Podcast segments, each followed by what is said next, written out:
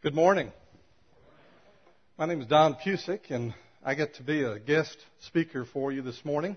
How many of you have been with the church for longer than two years? Wow.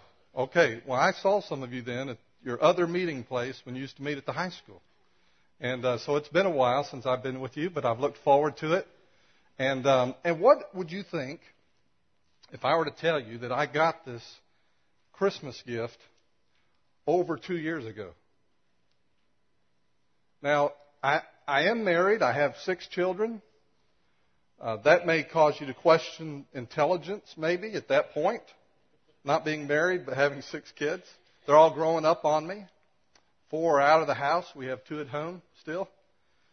And I work for the Arkansas Baptist State Convention, which you're a part of, and which I'm always grateful to say thank you to a church that gives to missions through uh, Southern Baptist and through Arkansas Baptist. And so you would think I'm a reasonably intelligent person. And so if I told you I had a gift and I'd carried it around for two years, what would you think? Well, you'd say, Don, you missed the point, wouldn't you?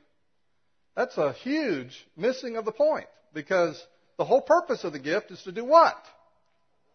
To open it. That's right. And so um, people do it different ways. My kids take after me. We tear into it and rip into it. We don't pay attention to where the paper lands. We do that. We deal with that later. My wife's very dainty about it. Maybe some of you are that way. She peels the paper back as if she's going to keep it, and she doesn't tear it and that sort of thing. But it doesn't matter. The whole point is that you open up the gift. And this morning, I want to talk with you about God's greatest gift to His children. And that's the gift of worship. Worship. Something of what we just participated in, but bigger than what we just participated in. The gift of worship. And yet, to talk about worship without experiencing worship is to leave God's greatest gift unwrapped. And to help us understand worship this morning, we're going to look at King David in the Old Testament. In fact, we're going to be looking at a passage of Scripture in Second Samuel chapter six, looking at an occasion when David danced. And that's the title of this message, When Worship Gets Out of Control. David danced in this passage of Scripture. In this chapter, in Second Samuel six, King David has already attempted on one occasion to do something that had never been done before. The Ark of God that contained the Ten Commandments had not been kept in the city of Jerusalem. And he wanted to bring it into the city. And so he begins to bring it in. He and some guys put it on a, on a cart, and they're bringing it into the city, and it hits a bump in the road, and the, the this incredibly valuable, valuable symbol of the presence of God begins to slide off the back of the ox cart. And a man named Uzzah puts his hand up to stop disaster, touches the Ark of the Covenant, and immediately drops dead on the ground. David is horrified. David is stunned. He doesn't know what happened. He doesn't understand. He, he's a little angry. He, he stops everything. They leave it at a guy's house nearby. And he goes back to the city and weeps before the Lord, and he, he does some research with the, the Bible scholars of his day, and they discovered they'd been carrying the Ark of the Covenant all wrong. It was supposed to be carried on poles on the backs of men, not on the back of an ox cart. God had given very specific instruction, very specific directions. So understanding that, we come to this passage of Scripture where the story and the tone of the story is about to change dramatically. Second Samuel chapter six, verse twelve. Now it was told King David, saying, The Lord has blessed the house of Obed-Edom and all that belongs to him on account of the Ark of God. That was the guy where they left the Ark. And the whole time the Ark was at his place, he was blessed. He was successful. Stock market was crashed. He, his profits were increasing. It was a whole different experience. So it says, David went and brought up the Ark of God from the house of Obed-Edom into the city of David with gladness. With gladness. Now I want to pose two questions this morning. The first question is this. What happens when worship gets out of control? Or there'll be a second question, but we want to deal with this one first. What happens when worship gets out of control? People react in different ways. The first reaction that we see in this passage is that, like David, some people react by dancing. He, he was out of his mind with excitement. He was out of his mind with joy. We come and we continue reading in verse fourteen, and we see that David was dancing before the Lord with all his might. And David was wearing a linen ephod. So David and all the house of Israel, and if you go back to verse one of this chapter, you see that's at least thirty thousand men. David and all the house of Israel were bringing up the ark of the Lord with shouting and the sound of the trumpet. His true colors were exposed.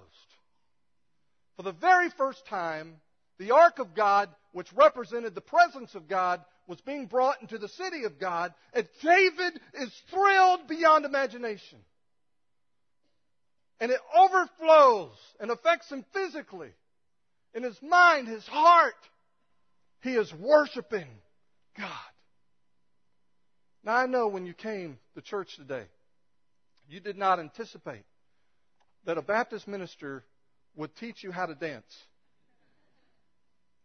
But this morning, I want to share with you what was happening to David. These are David's dance steps to true worship. Are you ready? Step number one. True worship begins with awareness of the person of God. We call that reverence. That's what was happening to David. He was sensing the presence of God. Now, we know with our heads that God is everywhere, that God is omnipresent. When I left Conway, Arkansas yesterday afternoon and drove up here, God was in Conway. I know because I talked to him when I left. And when I arrived here, in your community, God was here. I know that because I talked to him when I got here. Now, I made that journey, but God didn't travel. God didn't travel from Conway to here because God doesn't move from place to place. There's no place I can go where God is not. And we know that's true because God is big. He's big. He's just so big. And, and, and so I can illustrate it this way. I can put my hands on this little podium. I can put my right hand on this side of the podium. And I can put my left hand on this side of the podium. Now, these are two different points in space, and I'm in two places at the same time. And you say, big deal. It's not a big deal, is it? But for God, there is no point in space where he is not. Now, we know that with our head. But there are times in our walk with God, maybe in a Sunday school class or a small group study or in a worship center like this or driving down the road just thinking about stuff, that all of a sudden I become aware of the presence of God, not just with my head, but with my heart. And it just sometimes takes you by surprise. But we sense the presence of God. And it affects us. It affects us physically, mentally, spiritually, emotionally. It affects us in every way. And, and we respond to that. But the first reaction is reverence when we sense the presence of God. Step number two. True worship is expressed as an inward bowing down to God in every area of life. We call that obedience. You see, David was living this way. As David sensed the presence of God in his life, he was doing that. He was yielding to God everywhere all the time. And, and this is the truest understanding of worship that you and I must understand. We must grab hold of it. And, and it's the concept that, that pervades the Old Testament and the New Testament, even in the very language used to describe worship. If you take the words for worship in the Old Testament in the Hebrew language or in the New Testament in the Greek language, they have a common theme.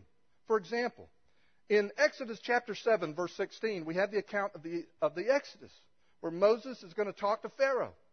And in verse sixteen of Exodus seven, he says this, "You shall say to him, the Lord, the God of the Hebrews, sent me to you, saying, let my people go, that they may serve or worship or shakah me." That's that Hebrew word, shakah. Now, what does it mean to shakah? Let me show you. Here it is. You ready? This is what God wanted to, that, that fought the gods of Egypt and set his people free so they could go out in the wilderness and do this. This is what he wanted. You ready? This. This is shakah.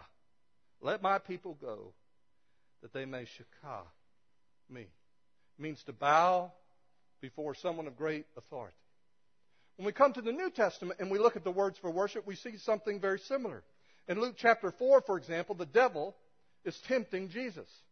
And we read Luke four, verse five, and he led him up and showed him all the kingdoms of the world in a moment of time. And the devil said to him, I will give you all this domain and its glory, for it has been handed over to me, and I give it to whomever I wish. Therefore, if you worship or proskuneo before me, it shall all be yours. Now, what was the devil saying when he said, I want you to worship me, Jesus? This is what he was saying to him. I want you to worship or proskuneo before me. This is proskuneo, okay? Proskuneo takes longer than it used to. This is proskuneo. Proskuneo.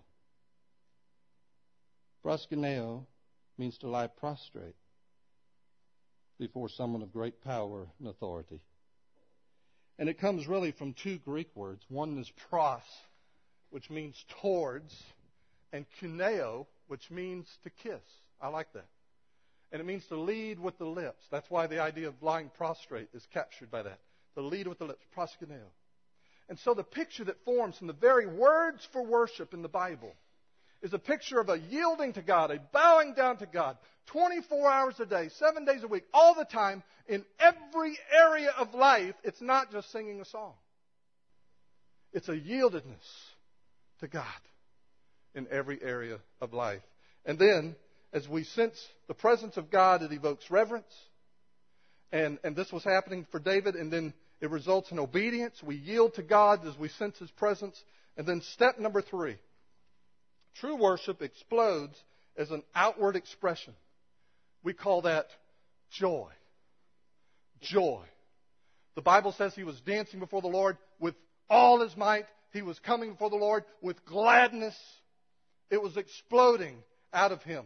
In Psalm sixteen eleven, uh, David would later write the very last verse. He says, in thy presence is fullness of joy. At thy right hand, pleasures forevermore. And so one of the consequences of the worshiper is that we go through the process of sensing God's presence, responding viscerally, emotionally, physically to his presence, in obedience, yielding to him, and then comes joy. And it's explosive. And it's part of the characteristics of the child of God. Now, the Bible indicates that there are only two kinds of people in the world. Those who worship God and those who don't. And so when I ask the question, what happens when worship gets out of control? We know, like David, some people react by dancing. But there's another response. Like Michal, his wife, some people react to dancing. This is David's wife. We read about her picking up in verse sixteen of this chapter. This is what happened, verse sixteen. Then it happened as the ark of the Lord came into the city of David that Michal, the daughter of Saul, looked out of the window and saw King David leaping and dancing before the Lord, and she despised him in her heart. Verse twenty. But when David returned to bless his household, Michal, the daughter of Saul, came out to meet David and said, how the king of Israel has distinguished himself today. Being a little sarcastic. He uncovered himself today in the eyes of his servants' maids as one of the foolish ones shamelessly uncovers himself. At one time, Michal loved her husband. I'm not sure that she ever loved his God. And I'm going to characterize Michal as a non-worshiper in three ways. First of all, the non-worship worshiper observes worship without experiencing worship. And this is what Michal was doing. The Bible says that she looked out of the window. She was watching from the window. Now think about this. David is in the street. The Ark of God is coming into the city. thirty thousand plus people are in the streets with him, celebrating madly before the Lord. And where is Michal? Inside, watching from a window. She's not a participant. She's a spectator. Now, what a caution for you and me. Because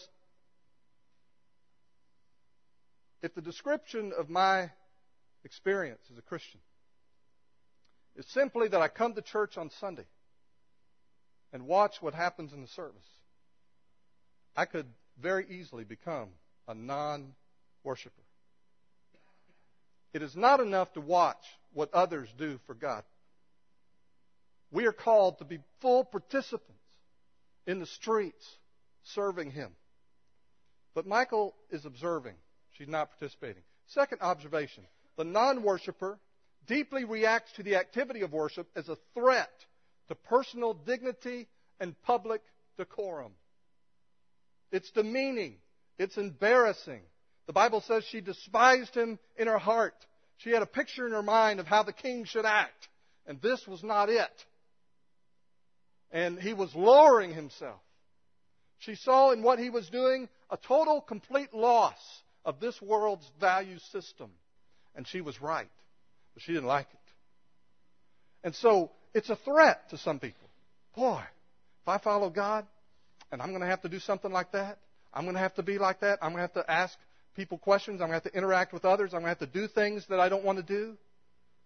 It can back us up into a corner of being a non-worshiper. Number three, the non-worshiper rejects the legitimacy of any act of worship. It says he covered himself as one of the foolish ones, shamelessly uncovers himself. What was she saying? You took your robes off, David. You took your royal robes off. You put on the plain linen ephod of a priest. And, and that stuff's pretty thin. And you're out there with the, the maidservants. And you're dancing. And she's insinuating that there was something inappropriate in David's heart because of his behavior. He had to have an angle. He was doing something wrong. God cannot possibly be happy with what David was doing.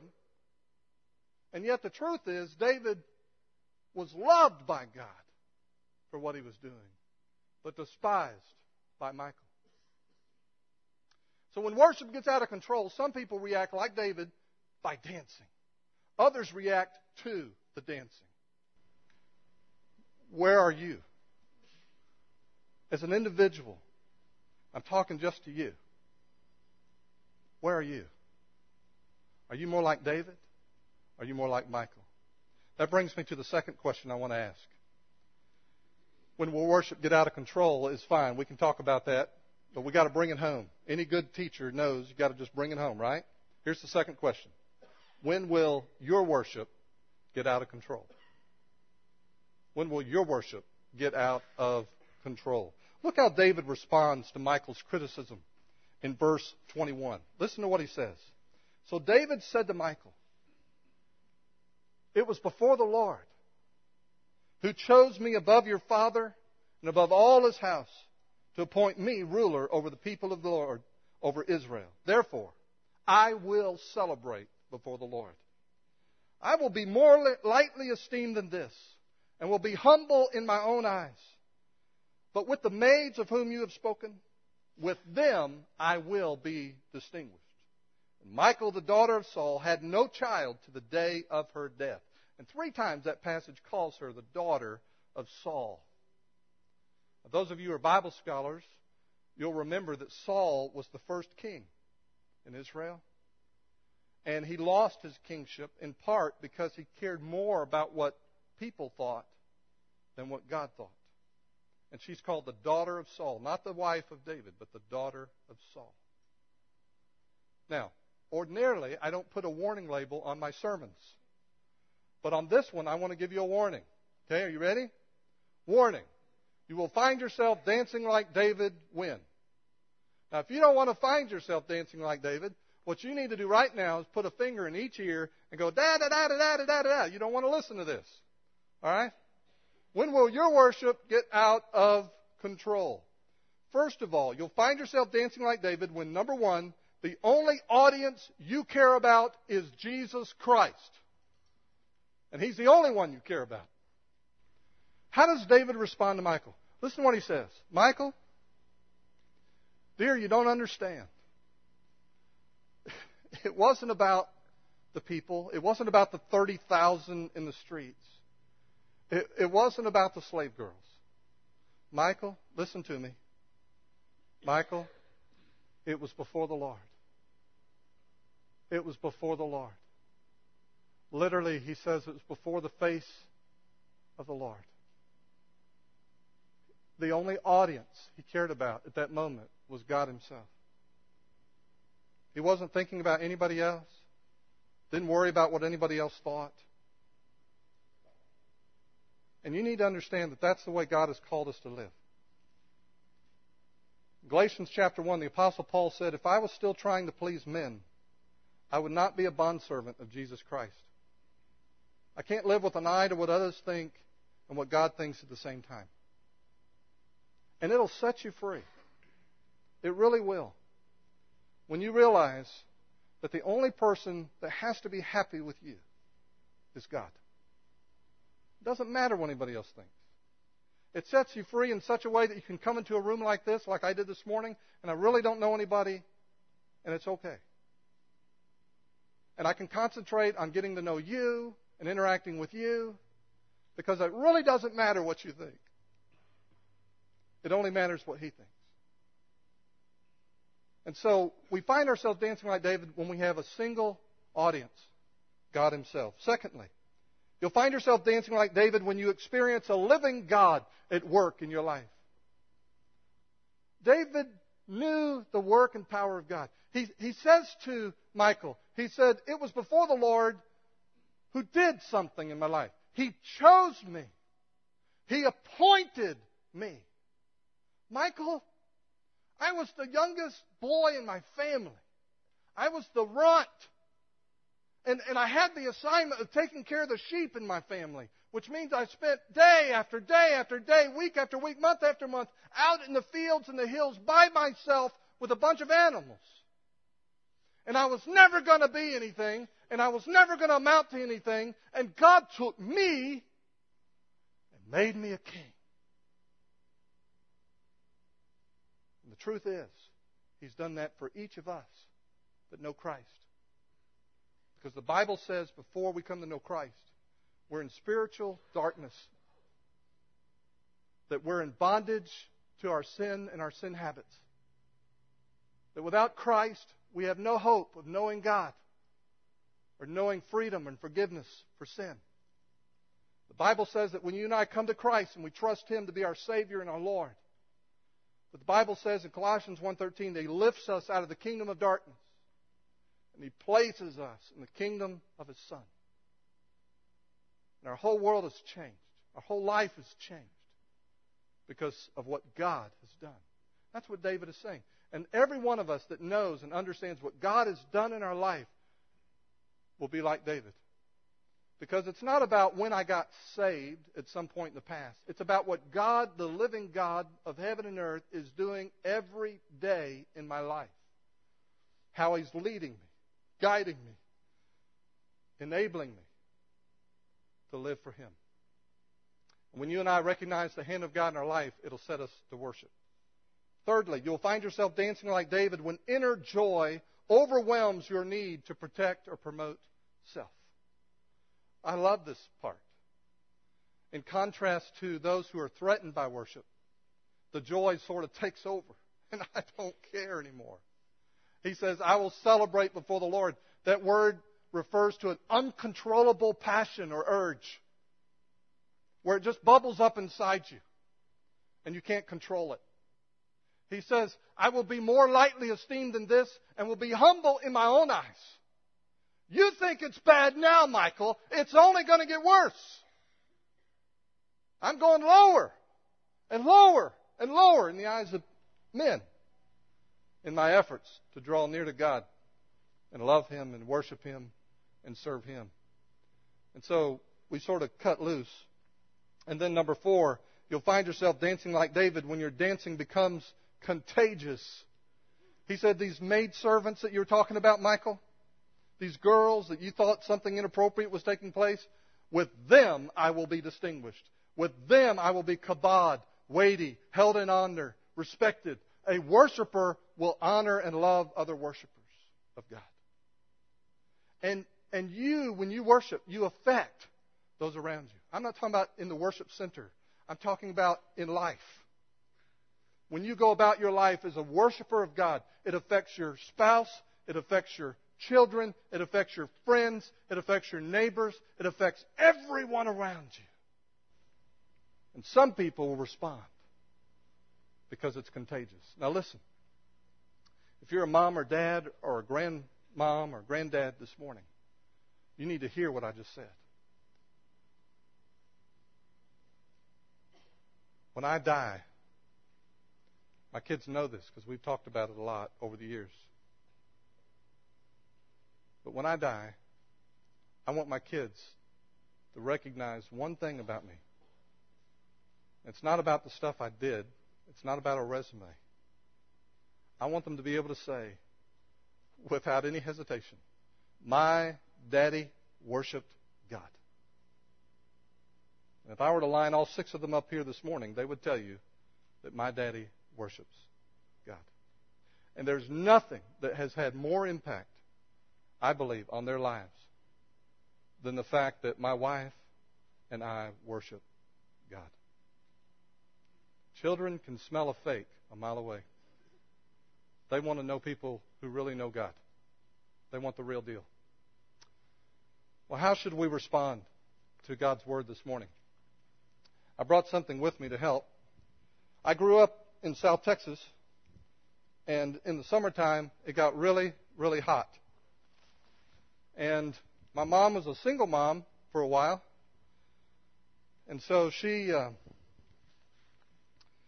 We lived in a mobile home uh, out in a rural area, and I can remember about the time I was seven years old, my buddies and I used to run around all the time out in the scrub oak and the countryside. Had a Huckleberry Finn childhood. I was out of control. And one summer, she gave me one of these. Let me show you. A slip and slide. How many of y'all know what a slip and slide is? I knew this was an educated group. This was great. We would spread this out on the grass and stake it down and hook the hose up to it, and that water, that hot Texas sun would just fly through the air and, and drizzle on the yellow plastic, and it would just shine and glisten. It would be so, so inviting to us kids. And we would run and slide on it. We'd slide on our stomachs, on our knees, on our backs, on top of each other.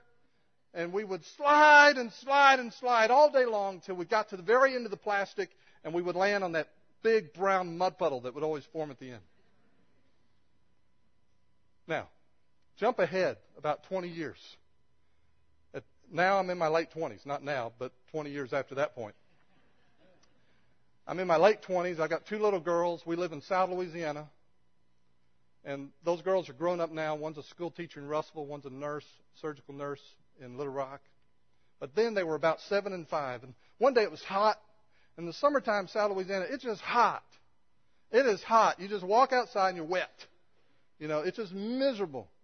And and if you wait till it cools off in the evening, then all the mosquitoes come up. And so it just, you can't win. But it was hot one day, and so I said, girls, I got an idea.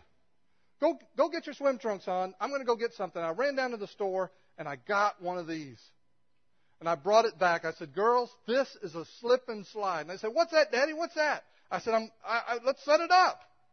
And so I went outside, and, and I rolled out the yellow plastic. And as I did, I started having these flashbacks to when I was seven years old. And I thought, this is going to be great. And I rolled it out, and I staked it down. I hooked the hose up, and the water's flying through the air, and it's glistening on the yellow plastic. And the girls are standing there in their swim trunks. I said, now, girls, look at how slippery that is. Now, before you get on it, let me show you how it's done. And so I, I, I went back, and I backed up, uh, and, and, and, and I ran at the yellow plastic. And all these thoughts are going through my mind. I want you to know I did it just like I did when I was seven.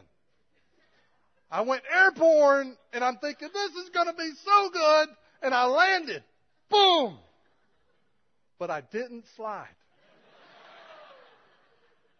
In fact, it knocked the wind out of me.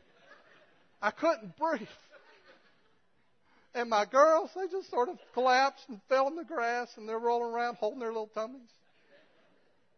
I said, I said, girls, girls, it's kind of like that. And they had a great time after that. You know what God is saying to you and me?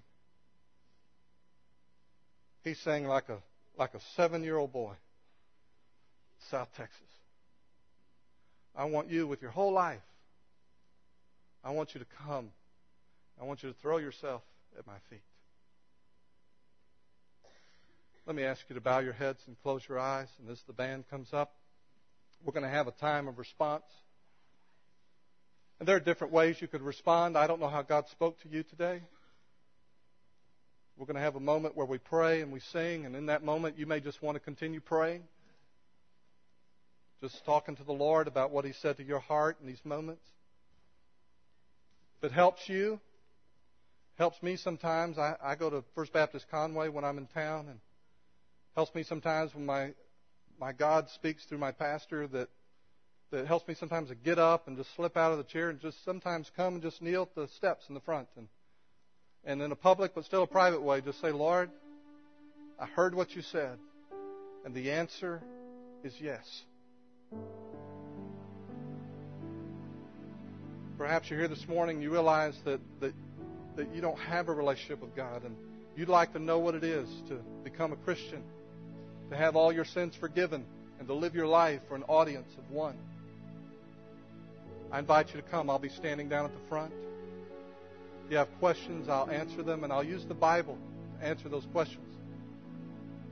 And share with you how Jesus came into this world as the very Son of God. As a human being, He was totally dependent on God for everything. He showed us how to how to have a life with God where we're dependent on Him. And then when He goes to the cross, God puts on Him all sins. And Jesus dies for our sins, the punishment we deserve. And to prove that all sins were forgiven, God raised Him from the dead. The Bible says that if we'll confess Him as Lord, let Him have directional control of our life, believe in our heart that God has raised Him from the dead, the Bible says you shall be saved. So if it's your heart cry today to have your sins forgiven and begin a new life with Jesus in the driver's seat, I invite you to come. I'll pray with you. I'll guide you through that process. And you can leave here today a follower of Jesus Christ. Maybe you just need someone to pray with you, period. Stuff's not going well, and you just need someone to pray with you.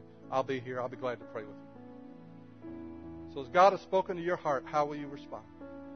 Our Father and God, we thank you, Lord, for the time of worship we've experienced today. We sense your presence here. Holy Spirit, we invite you to come in this time of response. We ask you to blow away all the fog and distractions and the clutter in our minds. And we want to give you our full attention and let you speak to us.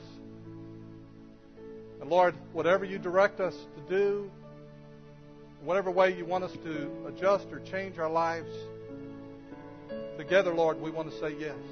That's our desire. For we pray in Jesus' name.